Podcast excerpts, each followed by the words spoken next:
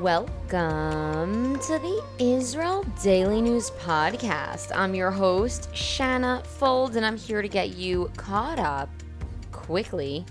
I've got some top news stories for you today from Israel, and guess what? You're listening, so you're already on top of your game.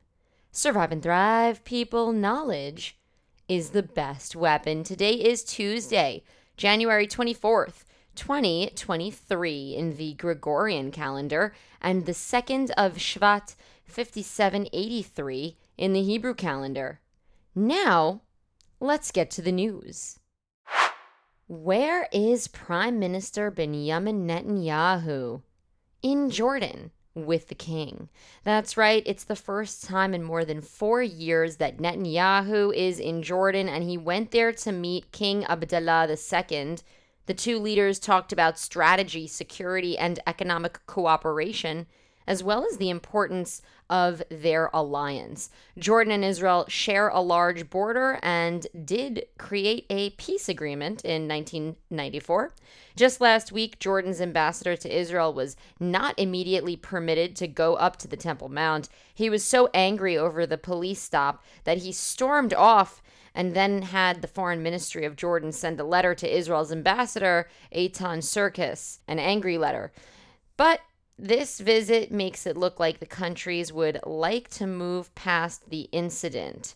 The last time Netanyahu was in Jordan was in 2018 during the Trump administration, when Netanyahu was quietly brokering the Abraham Accords, which ultimately brought about normalization between the United Arab Emirates, Bahrain, Sudan, and Morocco. One of the issues on the agenda for Jordan during this meeting was, however, the need to respect the historical and legal status quo at the Al Aqsa Mosque and not to harm it. Al Aqsa is one of the names for the mosque that is atop the Temple Mount, as the Jews call it in English. Following a story we brought to you yesterday, yes, the tech workers did it. They got out in the streets for an hour outside of work time and protested in the Sarona area of Tel Aviv. It was outside of work time because their bosses permitted them to leave the office and participate in this protest. Hundreds of tech workers were blocking up traffic in the Sarona area and also standing outside in the complex, as well as the high tech complex in Herzliya and the Airport City Business Park outside of Tel Aviv. The protest was against an overhaul of the Supreme Court. The overhaul would include making legislation that would allow the parliament to override Supreme Court decisions, as well as select which judges are appointed to the bench. Dozens of Israeli companies actually sent out emails granting their workers permission to get out of the office and protest. Signs said things like, no freedom, no high tech, and others chanted out, the High Court of Justice is protecting us all. A little news on the president. Former Prime Minister Yair Lapid is urging President Herzog to use his nonpartisan government role as a way to mediate the widespread panic that is being expressed through demonstrations over the new right wing government's legislation that is meant to reform the justice system.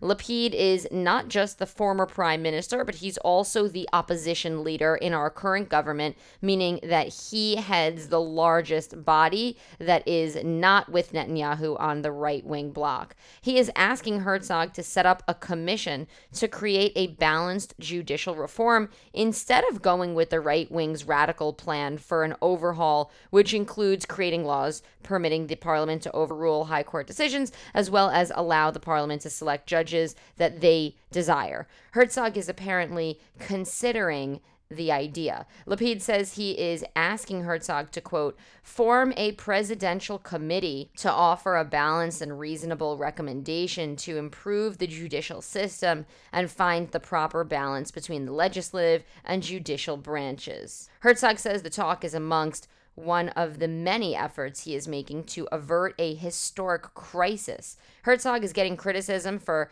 not being involved enough and demonstrations are erupting outside of his residence.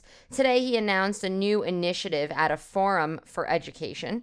He says he will heal the division in the country and announced his new plan to build an education center at the president's residence that will help bring a sense of belonging to various groups within Israel. He wants people to come and meet there. He says learning not to use violence and hate speech at a young age is the best way to have healthy, expressive adults. The center should be finished by the time he leaves office in seven years. Herzog also used the educational conference as a platform to call on the country's leaders to avoid confrontation and instead engage in patient dialogue and constructive debate. He said, quote, "The democratic foundations of Israel, including the justice system and human rights and freedoms, are sacred and we must protect them and the values expressed in the Declaration of Independence. I see the sides prepared and ready all along the front for an all out confrontation over the character of the State of Israel, and I am anxious we are on the brink of an internal struggle that could consume us all. U.S. Secretary of State Antony Blinken will visit Israel and the West Bank next week to have meetings with Israeli and Palestinian leaders.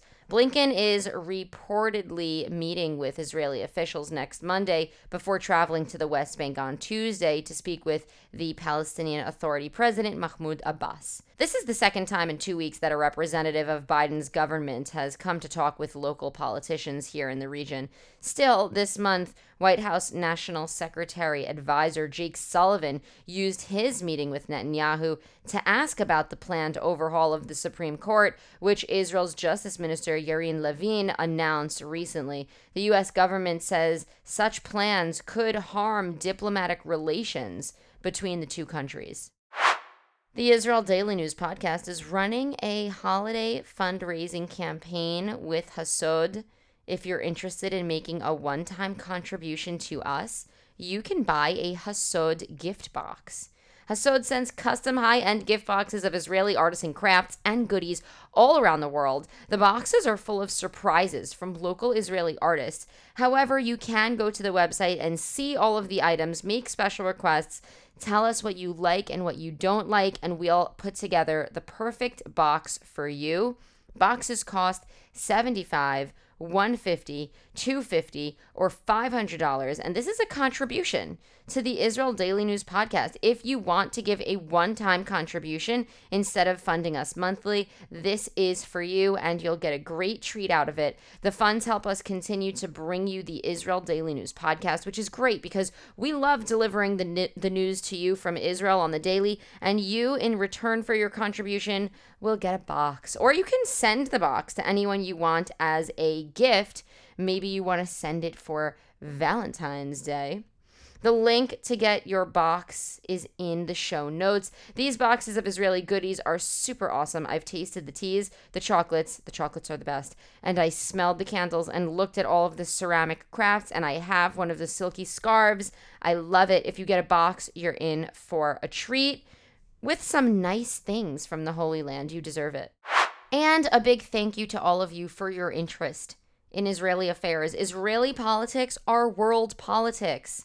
We have one link in the show notes which you can click on, and that'll take you to the page where you too can make a contribution and feel good knowing that you're supporting independent journalism. So check that out at anchor.fm slash Israel Daily News. You can also support us by leaving us a review on Apple Podcasts. Two, you can share the show with a friend. And three, you can follow us on Facebook at IsraelDaily.news as well as Shanafold. My name has two N's in it, and I'm very sensitive about that.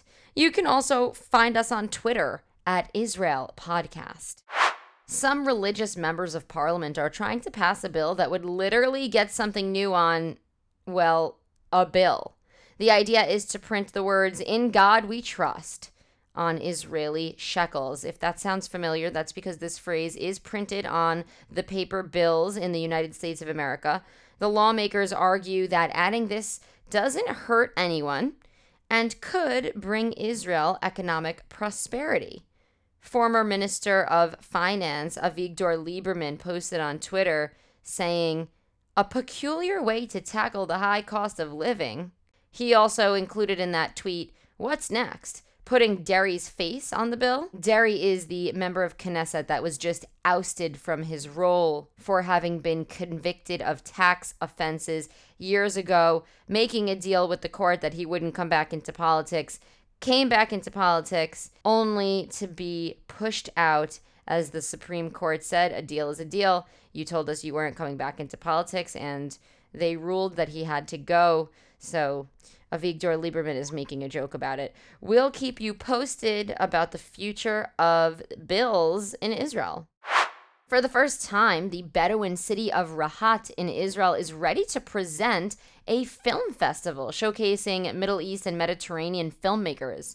Starting on February 2nd, and lasting for three weeks. The event will take place at the City Cultural Palace, with entrance costing less than $3. The schedule presents a wide variety of categories, including films, dramas, comedies, and documentaries, including some award winning works like the French Les Oliviers and Frida. There are also Israeli films like Zira, a drama about a 2008 Gaza operation, and Apple's Taste Red, which highlights the Druze community here in Israel. The Rahat Cultural Palace was inaugurated in February 2022, just about a year ago. It happened under Isaac Herzog's presidency, our current president, and the center has since hosted many original plays, conferences, screenings, and events of all kind. The initiatives are meant to restore the image of the city of Rahat and showcase Bedouin culture. Before we go, let's do a quick wrap. Today we covered Netanyahu's surprise trip to Jordan. By the way, his PR team didn't publish that he was going there until he was already on his way back. Tech workers are protesting a Supreme Court overhaul with permission from their bosses. President Herzog is calling on leaders to find patience to work on the Supreme Court reforms together. U.S. Secretary Antony Blinken is coming to Israel. Some religious members of the Knesset want to start printing in God We Trust on Israeli bills, and Israel's Bedouin city of Rahat is making use of their new cultural center with a film festival. Do you feel caught up yet? All right. Well, that is it for today's show. Today is Tuesday, January 24th, 2023. Tel Aviv has a low of 10 degrees Celsius and a high of 24 degrees. That's 50 degrees Fahrenheit for the low, going up to 75 degrees for the high. Subscribe to the Israel Daily News podcast on Spotify or Apple Podcasts or wherever you're hearing it from. We are everywhere. Don't forget to sign up to our Israel weekly news wrap. It's a newsletter with the top five stories coming out of Israel from throughout the week. I also usually add in a few personal anecdotes so you can get the inside scoop on what's going on in my personal life. And I always mention our professional highlights from the Israel Daily News podcast because we know that you care about our success and growth. So we're talking about that every week. We're going to now take a listen to a song called Arlette by Ya'ara Sholian, a totally underrated Israeli singer. Enjoy this song and have a great and productive day.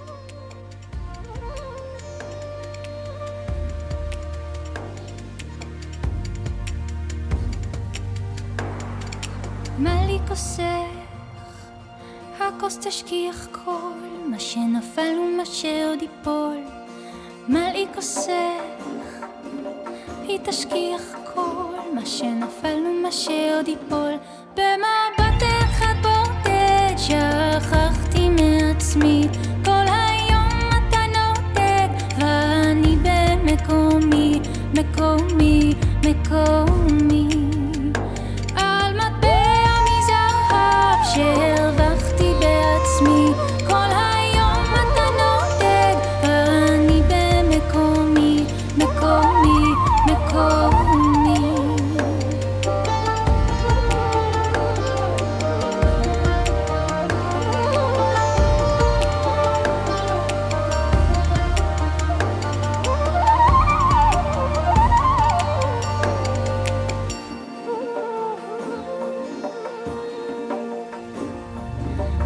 כוסך?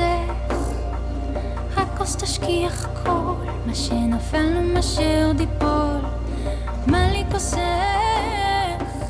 היא תשכיח כל מה שנפל ומה שעוד ייפול